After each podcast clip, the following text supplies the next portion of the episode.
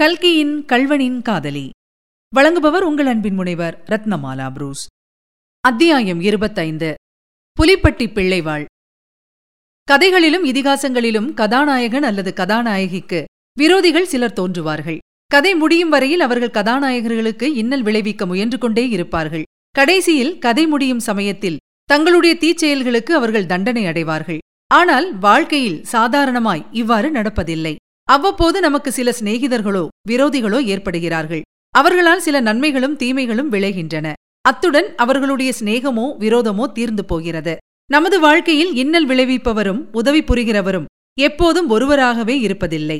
முத்தையன் கல்யாணியின் வாழ்க்கையிலும் இப்படித்தான் இருந்தது. முத்தையனுடைய வாழ்க்கையில் கார்வார் பிள்ளை பிரவேசித்ததையும் அதனால் விளைந்த பலனையும் பார்த்தோம். முத்தையனுடைய வாழ்க்கையை பொறுத்தவரையில் அபிராமி சென்னைக்கு சென்ற செய்தியை அவனுக்கு அறிவித்ததுடன் சங்குப்பிள்ளையின் லீலை முற்று பெற்றது. பிறகு அந்த புண்ணிய புருஷர் வேறு எந்த இளம்பெண் அனாதையாகவோ நிராதரவாகவோ இருக்கிறாள்?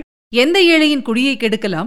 எந்த குடிசையில் தீயை வைக்கலாம் என்று பார்த்து கொண்டு போய்விட்டார். அவருடைய பாப கிருத்தியங்களுக்கு தக்க தண்டனை அளிக்கும் பொறுப்பை நாமும் பகவானுக்கு விட்டுவிட வேண்டியதா இருக்கிறது.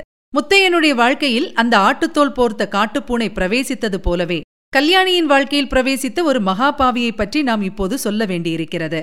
அவனுக்கு புலிப்பட்டி ரத்தினம் பிள்ளை என்று பெயர். தாமரை ஓடை பண்ணையாருக்கு நெருங்கிய தாயாதி உறவு பூண்டவன் அவன்.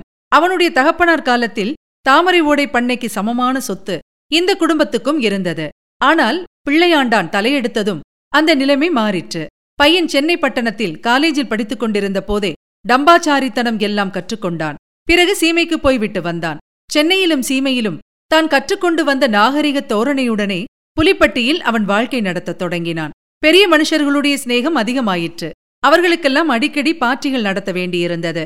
நாகரிகமாய் ட்ரெஸ் பண்ணிக் கொள்வதிலும் உயர்தர விருந்துகள் நடத்துவதிலும் பிரத்தியாருடைய எலெக்ஷன்களில் முன்னின்று உழைத்து வேலை செய்வதிலும் புலிப்பட்டி பிள்ளைவாளுக்கு இணையானவர் அந்த ஜில்லாவிலேயே கிடையாது என்று பெயர் வந்தது.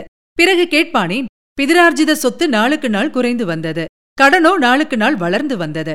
ஆனாலும் ரத்தினம் அதை சிறிதும் பொருட்படுத்தாமல் எப்போதும் போல் டாம்பீக செலவுகள் செய்து வந்தான். அவன் கவலையின்றி இருந்ததற்கு ஒரு காரணமும் இருந்தது. தாமரை ஓடை பண்ணையாருக்கு சந்தானம் இல்லாதபடியால் அவருடைய திரண்ட சொத்தெல்லாம் தனக்கே வரப்போகிறதென்று அவன் மனப்பால் குடித்துக் கொண்டிருந்தான். ரத்தினம் சென்னையில் படித்துக் கொண்டிருந்த காலத்தில் பஞ்சநதம் பிள்ளைக்கு கூட அத்தகைய அபிப்பிராயம் இருந்துதான் வந்தது. ஆனால் அவன் புலிப்பட்டிக்கு வந்த பிற்பாடு அவனுடைய நடை உடை பாவனைகள் பஞ்சநதம் பிள்ளைக்கு அளவில்லாத வெறுப்பை உண்டாக்கின. தன்னுடைய சொத்தில் ஒரு காலனா கூட இந்த தூர்த்தனுக்கு சேரக்கூடாது என்று அவர் தீர்மானித்து விட்டார். ஆனால் இது அவனுக்கு தெரியாது. சொத்து எங்கே போகிறது? இவருக்கு கொள்ளியிட நம்மை தவிர வேறு யார்? என்று எண்ணி அவன் நிர்ச்சிந்தையாய் இருந்தான் எனவே திடீரென்று ஒரு நாள் தாமரை ஓடை பண்ணையார் இரண்டாம் தாரமாக கல்யாணியை கல்யாணம் பண்ணிக்கொள்ளப் போகிறார் என்ற செய்தியை அறிந்ததும் ரத்தினம் பிள்ளைக்கு இடி விழுந்தார் போல் இருந்தது. அவன் கோபம் கொண்டு கல்யாணத்துக்கு கூட வரவில்லை. கிழவனுக்கு என்ன கல்யாணம் வேண்டி கிடக்கிறது? என்று கண்டவர்களிடமெல்லாம் தூற்றிக் கொண்டிருந்தான். அவனுக்கு அப்போது வந்த ஆத்திரத்தில் இந்த மாதிரி வயதானவர்கள் சிறு பெண்ணை கல்யாணம் செய்து கொள்ளும் அக்கிரமத்தை பற்றி புனை பெயருடன் பத்திரிகைகளுக்கு கூட ஒரு கடிதம் எழுதினான். அது வெளியானதும் தனக்கு தெரிந்தவர்கள் எல்லோரையும் கூப்பிட்டு வைத்து பத்திரிகையில் இது ஒரு விஷயம் வந்திருக்கிறது பார்த்தீர்களா? என்று அதை படித்து காட்டினான். சில மாதங்கள் இப்படி கோபத்தில் ஆழ்ந்திருந்த பிறகு ஒருநாள் தாமரை ஓடை வீதி வழியாக போனபோது அவன் தற்செயலாக கல்யாணியை பார்க்க நேர்ந்தது. அவளுடைய திவ்ய சௌந்தரியத்தை பார்த்ததும் அவன் பிரமித்தே போனான். ஆஹா இப்பேற்பட்ட அழகியையா இந்த தலைநரைத்த கிழவன் மணந்து கொண்டிருக்கிறான்? என்று எண்ணினான். இயற்கையிலேயே காமுகனும் ஒழுக்கத்தில் தூர்த்தனுமான அவனுடைய உள்ளத்தில் அக்கணமே பாப சிந்தை குடிகொண்டது.